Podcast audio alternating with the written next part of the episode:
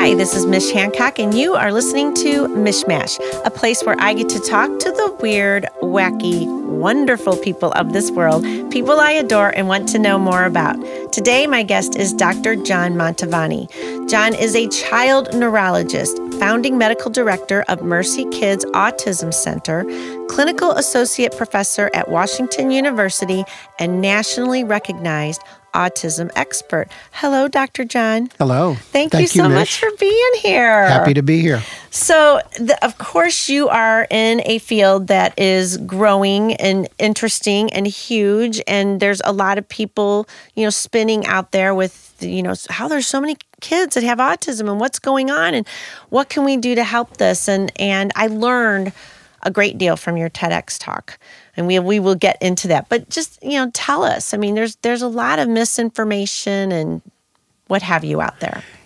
Yeah, so it's there because it's grown so much in terms of um, people's awareness of the condition. And, and whenever I started in child neurology many years ago, it was considered a rare condition. Right. And we now know it's the most common neurodevelopmental condition um, by today's diagnostic standards that we deal with. So there's been really a sea change in terms of awareness and interest. And some of that is due to reclassification, recategorization, changes in definitions. So I think that it's important for people listening to know that what we call autism today is different than what we called autism 30 years ago. Got ya. 30 years ago, it was a very narrow condition that had a couple of hardcore characteristics that um, were inflexible. You had to have a certain number of these hard characteristics, complete aloofness, repetitive mannerisms that were quite severe, inability to communicate or to respond to your environment. So,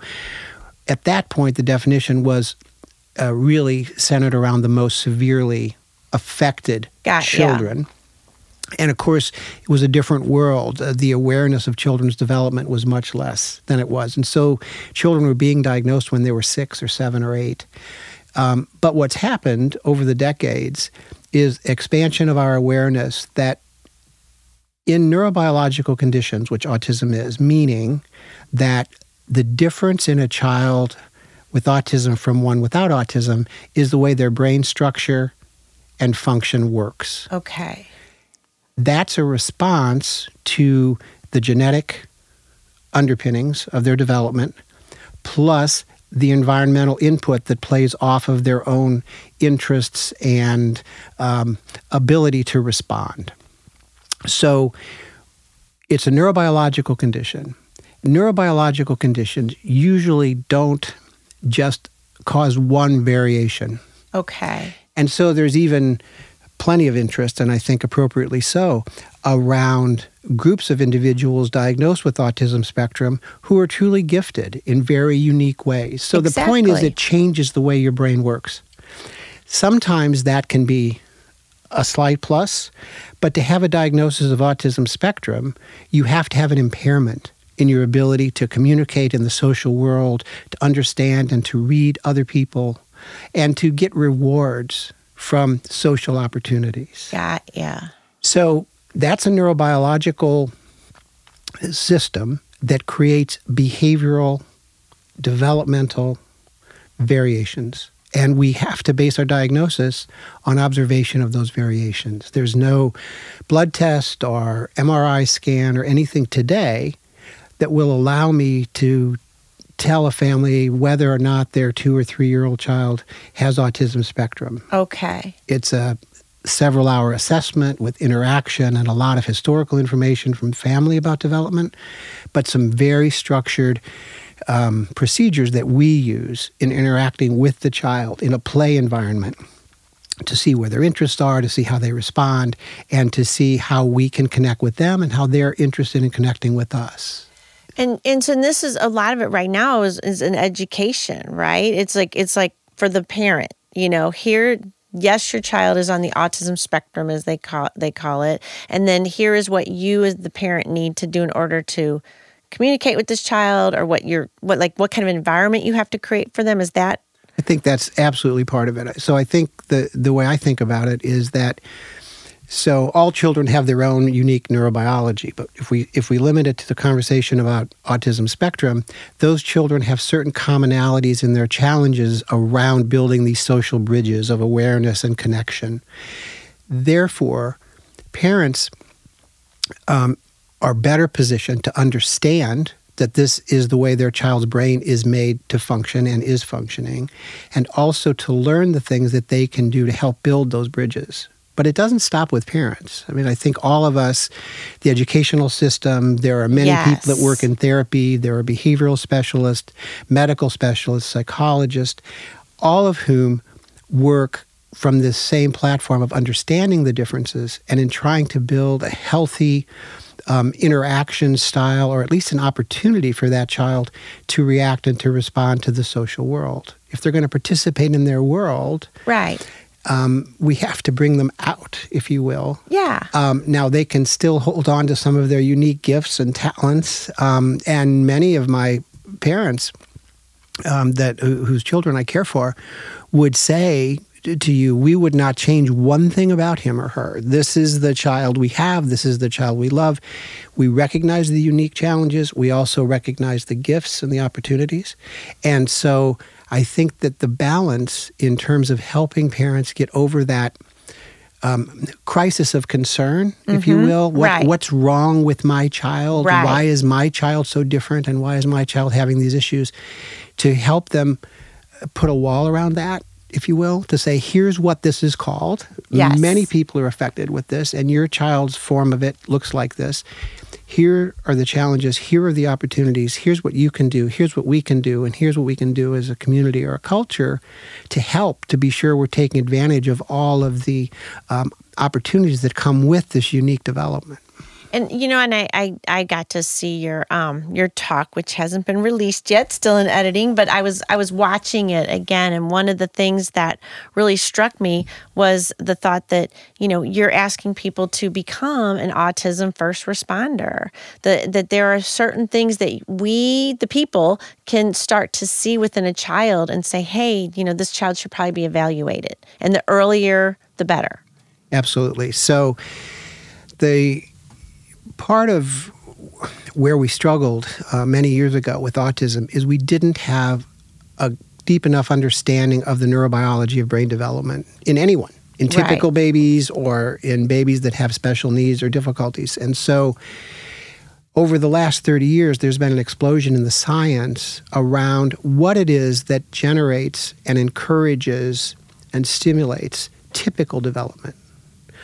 A baby does not come into the world, an old philosophical idea is they came into the world with a blank slate for a brain. And we now know that that's not the case. Right.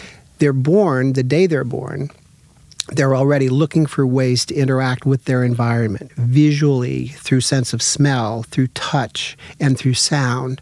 And so those babies come into the world programmed to interact with their environment.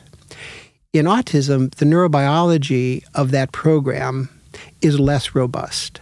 And so, an infant who will later prove to have a diagnosis of autism spectrum is less visually, auditorily, motorically interactive almost from the beginning, certainly by 6 to 12 months of age. Okay. And this has been found through really extensive research on thousands of, of families by looking at high risk babies. So, how do you know this? Well, we know it because if you have a child on the autism spectrum, your next child has a higher risk of having autism. Wow. And so there's about a 20% risk for a sibling to be somewhere on the spectrum.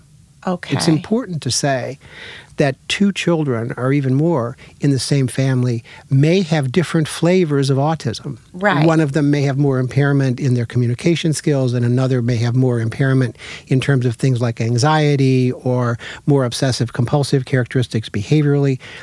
But the point is, they will still meet the criteria. Gotcha. So, so some really gifted researchers with a lot of support from organizations like Autism Speaks and from National Institutes of Health have conducted research in looking at what are called baby SIBs. Um, and so the baby SIB study took families who had a child with autism Mm-hmm. enrolled their infants from the very beginning in a sequential analytical process where the babies were evaluated every three to six months, sometimes with MRI imaging, in addition to behavioral and psychological and developmental testing. Okay. And so we now know that those features in the children who later turn out to be in that 20%, Right. remember that 80% don't, but the 20% who do um, show characteristics under the first under their before their first birthday. And so a lot of the concerns you'll know uh, in the culture and um, in the popular press uh, and and sometimes uh, online have been that autism is somehow produced in children Yes. whether it's by vaccinations Right, or or- whether it's an adverse experience. And so, what this research has helped us do is to identify the early features, which has all sorts of benefits because we can start intervention very early to try to mold these developing brains and move them to a more socially interactive little child. But also, it's helped us move away from this idea that, oh, it must be the vaccinations because my child was Yes. fine and then got immunizations and then Look what happened. then here, Right. here we are and so so i think there's a lot of value to this sort of research but this research has shown us that the typically developing baby is really the conductor of their own development Ah. they're the ones who, in very brief interactions with a care provider, with a mom or a dad, they're the ones who initiate the eye gaze. They catch the parent's eye gaze, and then the parent looks at them and coos and responds. Right. The baby, whenever mom comes into the room and it's time for feeding, the, the baby will begin waving arms and legs. They're excited. They're Right. they, they, Yeah. they see the Mom's source of this food Yeah. coming Yay. in. Okay, this is this is good news. So, but the, the the point is, is the baby does that, then mom gets excited and is reacting to the baby Right. and talks to the baby. Aren't you cute? What a sweet baby! And, Right. and all of that sort of it's a reciprocal two way, very dynamic process, but the initiation process, surprisingly, comes from typically developing children. So the challenge in terms of children who will have later diagnoses of autism is that they're throwing out fewer of these cues and clues. Got ya. It's completely transparent to the parent. They don't know this is they don't know their baby isn't as active or reactive or seeking it. You know, and I want to, and I do, I want to totally explore this. We're going to take a quick break, and we're going to be right back with Dr. John Mantovani. But I totally want to explore that. This is important. We'll be right back.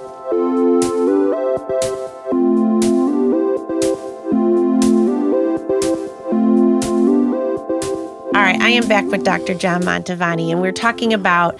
The, I love the idea that the baby's the conductor. It starts with the baby, right? Correct. And that the parent may not recognize these things, and I totally get that because you know, I, I my daughter as a baby, you know, I didn't really understand a lot about what was normal and not normal until I was around other moms. Of course. And and I remember at one point, like one mom had brought out a, a feast of a meal for her child, and I was like, "That he eats all that?" Where my kid was basically living off banana smoothies because that's all she wanted, you know. But but I had no perspective that that was weird. You know, for lack of a better word, weird or, or unusual or what have you, until I watched other moms.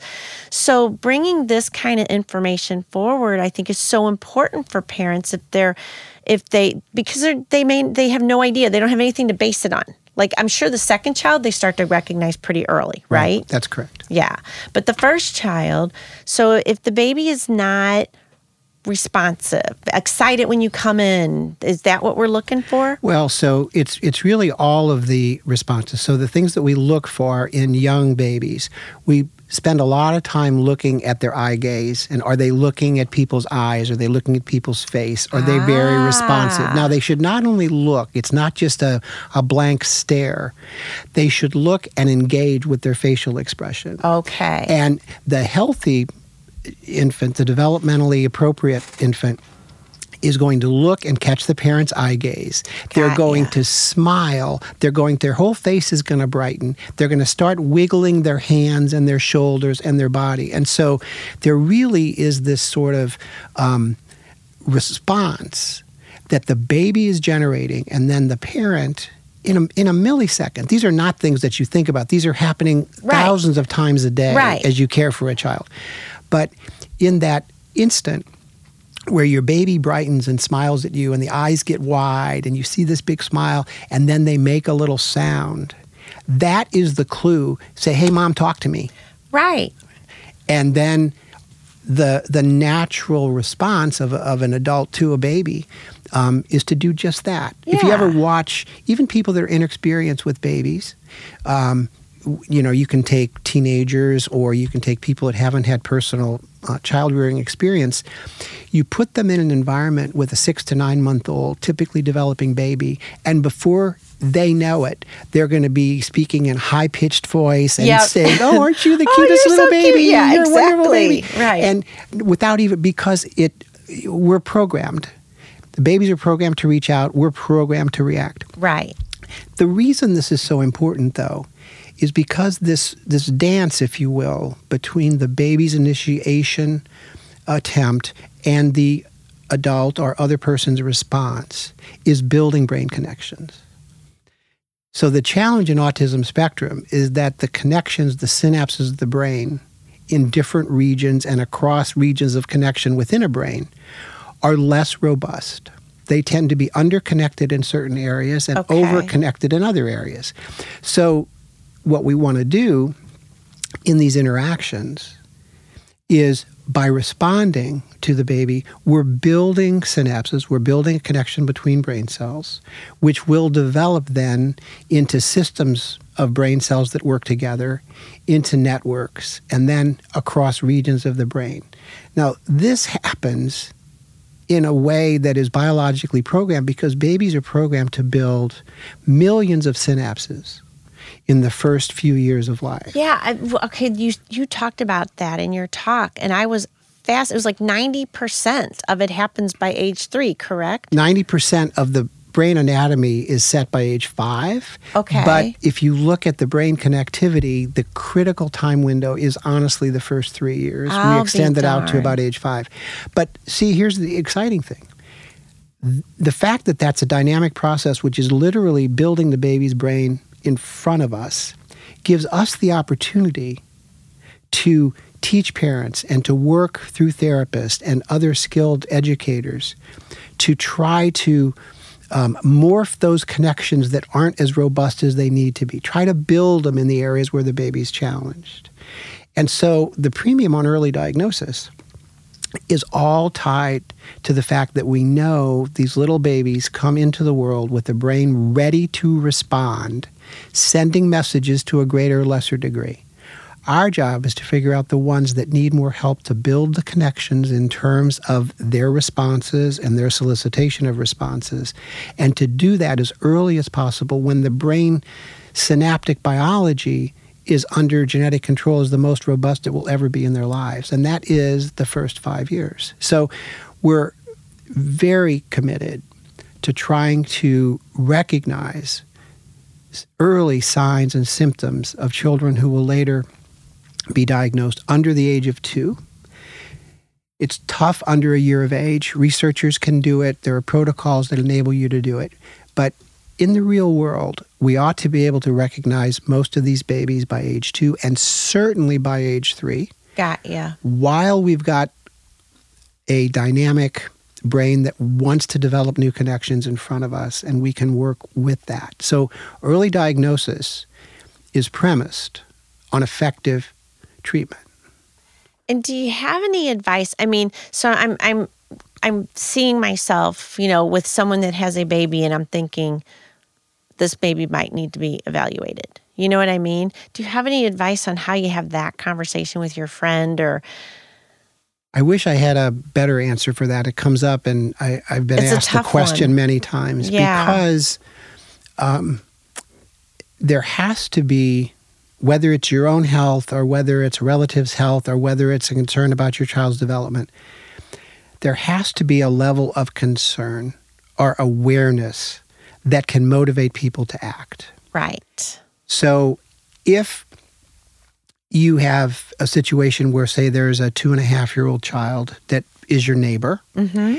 and it's a little boy, and it's pretty clear that he's not really connected. He's Yeah. not in the backyard playing with toys. Whenever you see him, he looks away from your face. Right. He's flipping his hands back and forth with repetitive mannerisms or turning in circles, and he's not enjoying living in the world. He's sort of trapped inside of himself. So when you see that, even if you're experienced, if the parent or caretaker doesn't have a question, the most you can hope to do is to plant the seed of a question.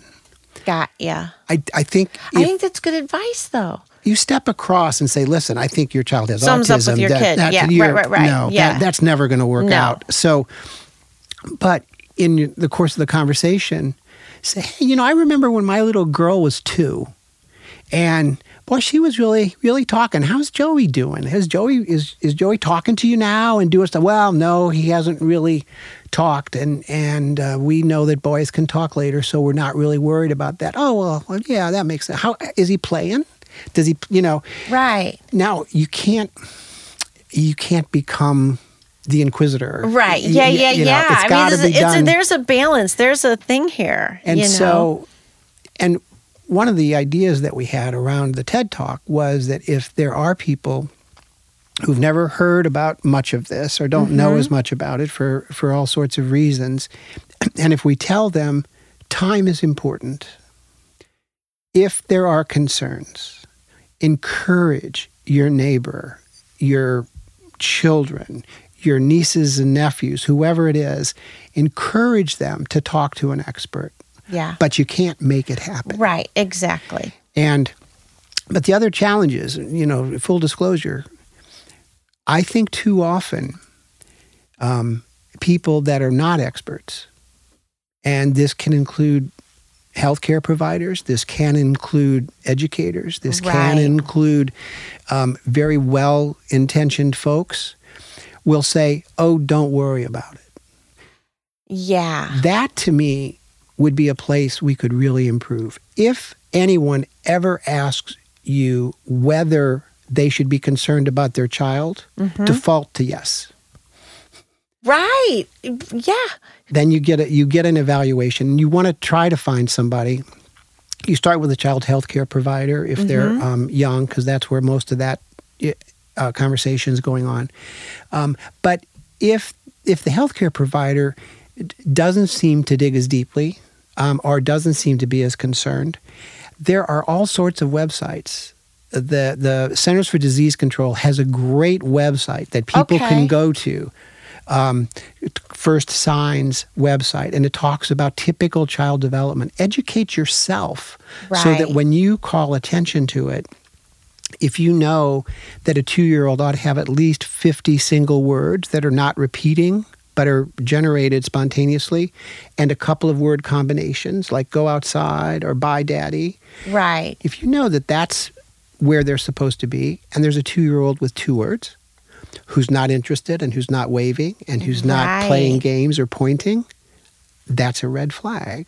And I like that the thought of it it being, you know, like someone in the educational system or a healthcare provider because they are in a place where it makes sense for them to say, you know, we probably should get this evaluated as opposed to your neighbor, Right. right? Oh, absolutely. Great information. We're going to take another quick break. We'll be right back.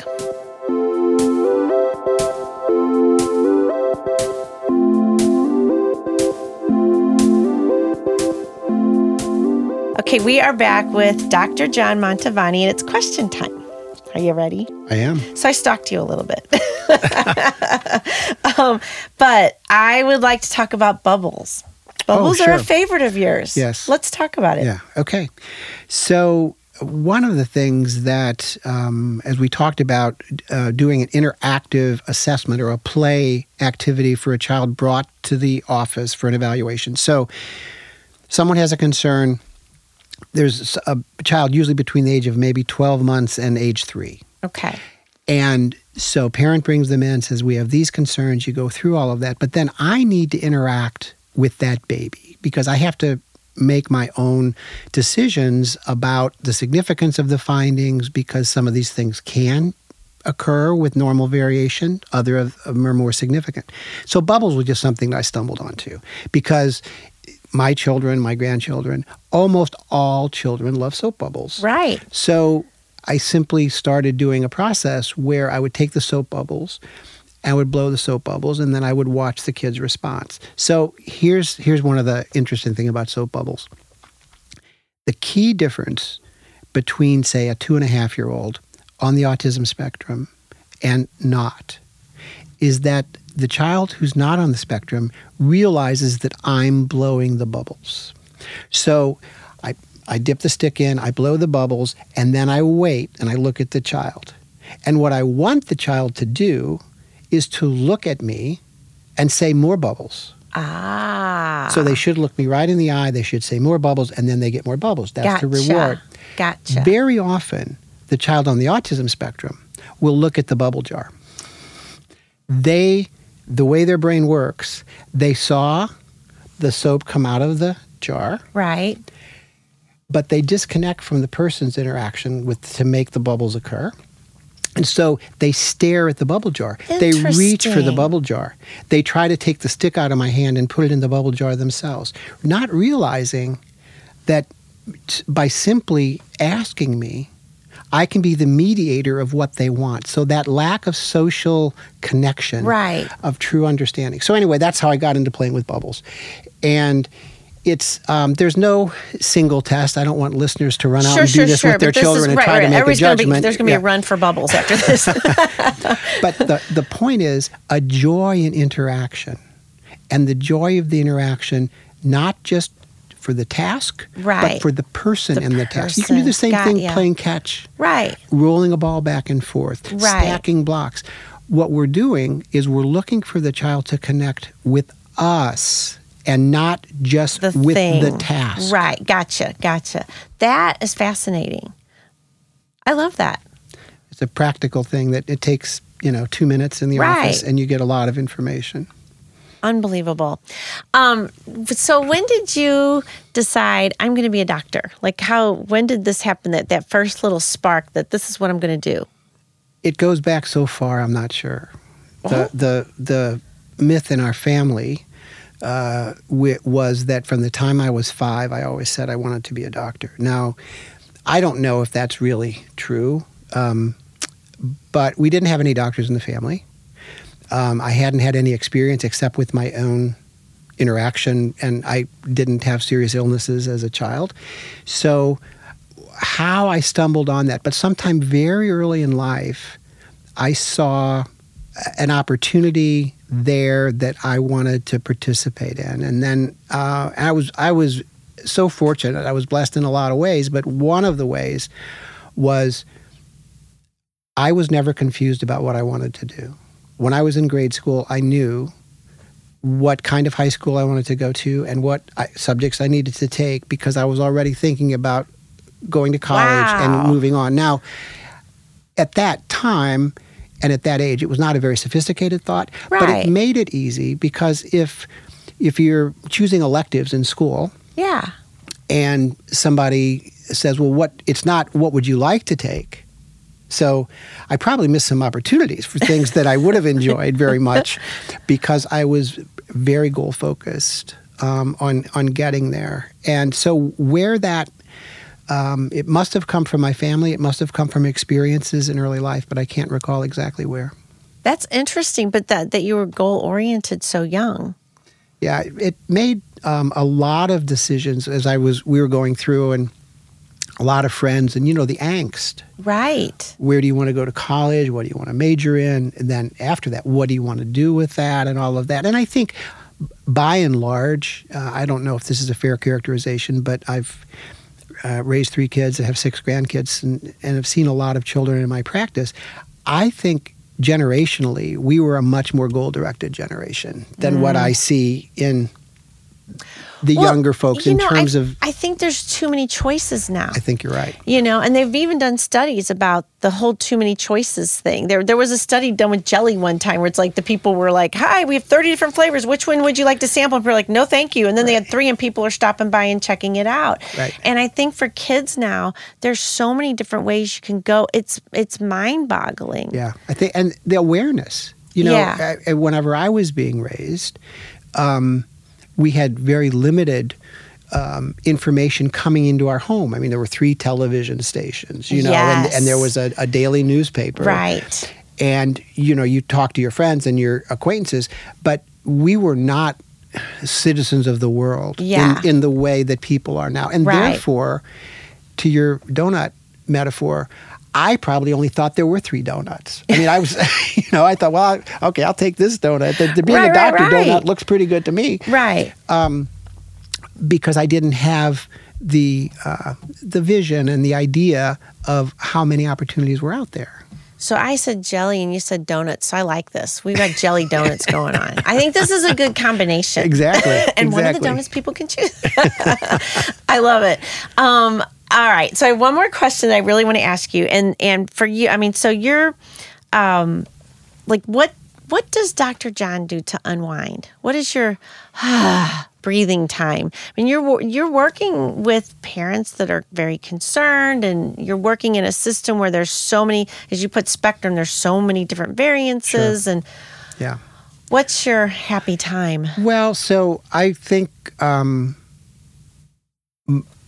within the profession, within what I do for work, I do about five or six different things. So I really enjoy that. So we participate in certain types of research. I'm on some national and statewide committees where I meet with people. So it's work, but that's kind of fun work. It's like it's not like I'm in a room with a child and a family Right. uh, Right, 24 right, 7, 40 hours a week. So um, I've really enjoyed being involved in uh, medical publication activities and done a lot of that. In terms of things that are separate from my role as a physician, because, uh, you know, I'm a husband and a father and a grandfather and all the other things that go with that, um, it, it, they're all family things for the most part. It's, it's really um, enjoying. My wife accuses me as we watch the grandchildren grow. She said that when they're 18 months old, 20 months old, I do a little mini neuro exam on them. and she says only she can realize what I'm doing because it looks like I'm playing with them, you know. Right. But but you know But of course you are going to know, do that. But but I don't mean to say that my interactions with them are always around those issues. Right. But we're all of our um, children, our grandchildren, all live within a few miles of us in St. Louis oh, County. nice. So they're around a lot. We see them all a lot. We participate in their lives. And then my wife is a, a community actress. And so she's very involved in the theater. And so we do a lot of those types of things. But it's, That's right. She talked about it when I met her at TEDx about the different plays that she had been Yeah. in and what have you. And so that's been uh, an interesting avocation for in fact years ago i even directed a play. So it Really? was yeah n- not like terribly well i must say. Uh, i wasn't i wasn't asked to come back. Uh, it was a play we brought from canada. I'm trying to remember the name. It's it's it's called the long weekend but it's not the movie the ray milland movie. Okay. the long weekend and it was a it was a very neil simon-esque play about two couples that- Okay. and of course my wife was was in the play. Gotcha. Uh, gotcha. So uh, she knew the director. she knew the director. Yes. um, but so those are things that um, we enjoy. Big, um, uh, big reader, of course, and not not. I, I like history a lot, Gotcha. so I read a lot of those things. Um, so I managed to keep busy. Good. Well, I got to tell you, I I mean, on behalf of TEDx, thank you because I can't wait till your talk comes out and more people get to see it. It was just so amazing and very insightful and very necessary. Um, but thank you for coming on here today. Thank you very I much I totally appreciate your me. time. I know you're a busy man, so thank you. I appreciate it. Thanks. And for everyone out there, you're listening to Mishmash Podcast. Check us out on iTunes, subscribe, have wonderful days. Love you all. Bye.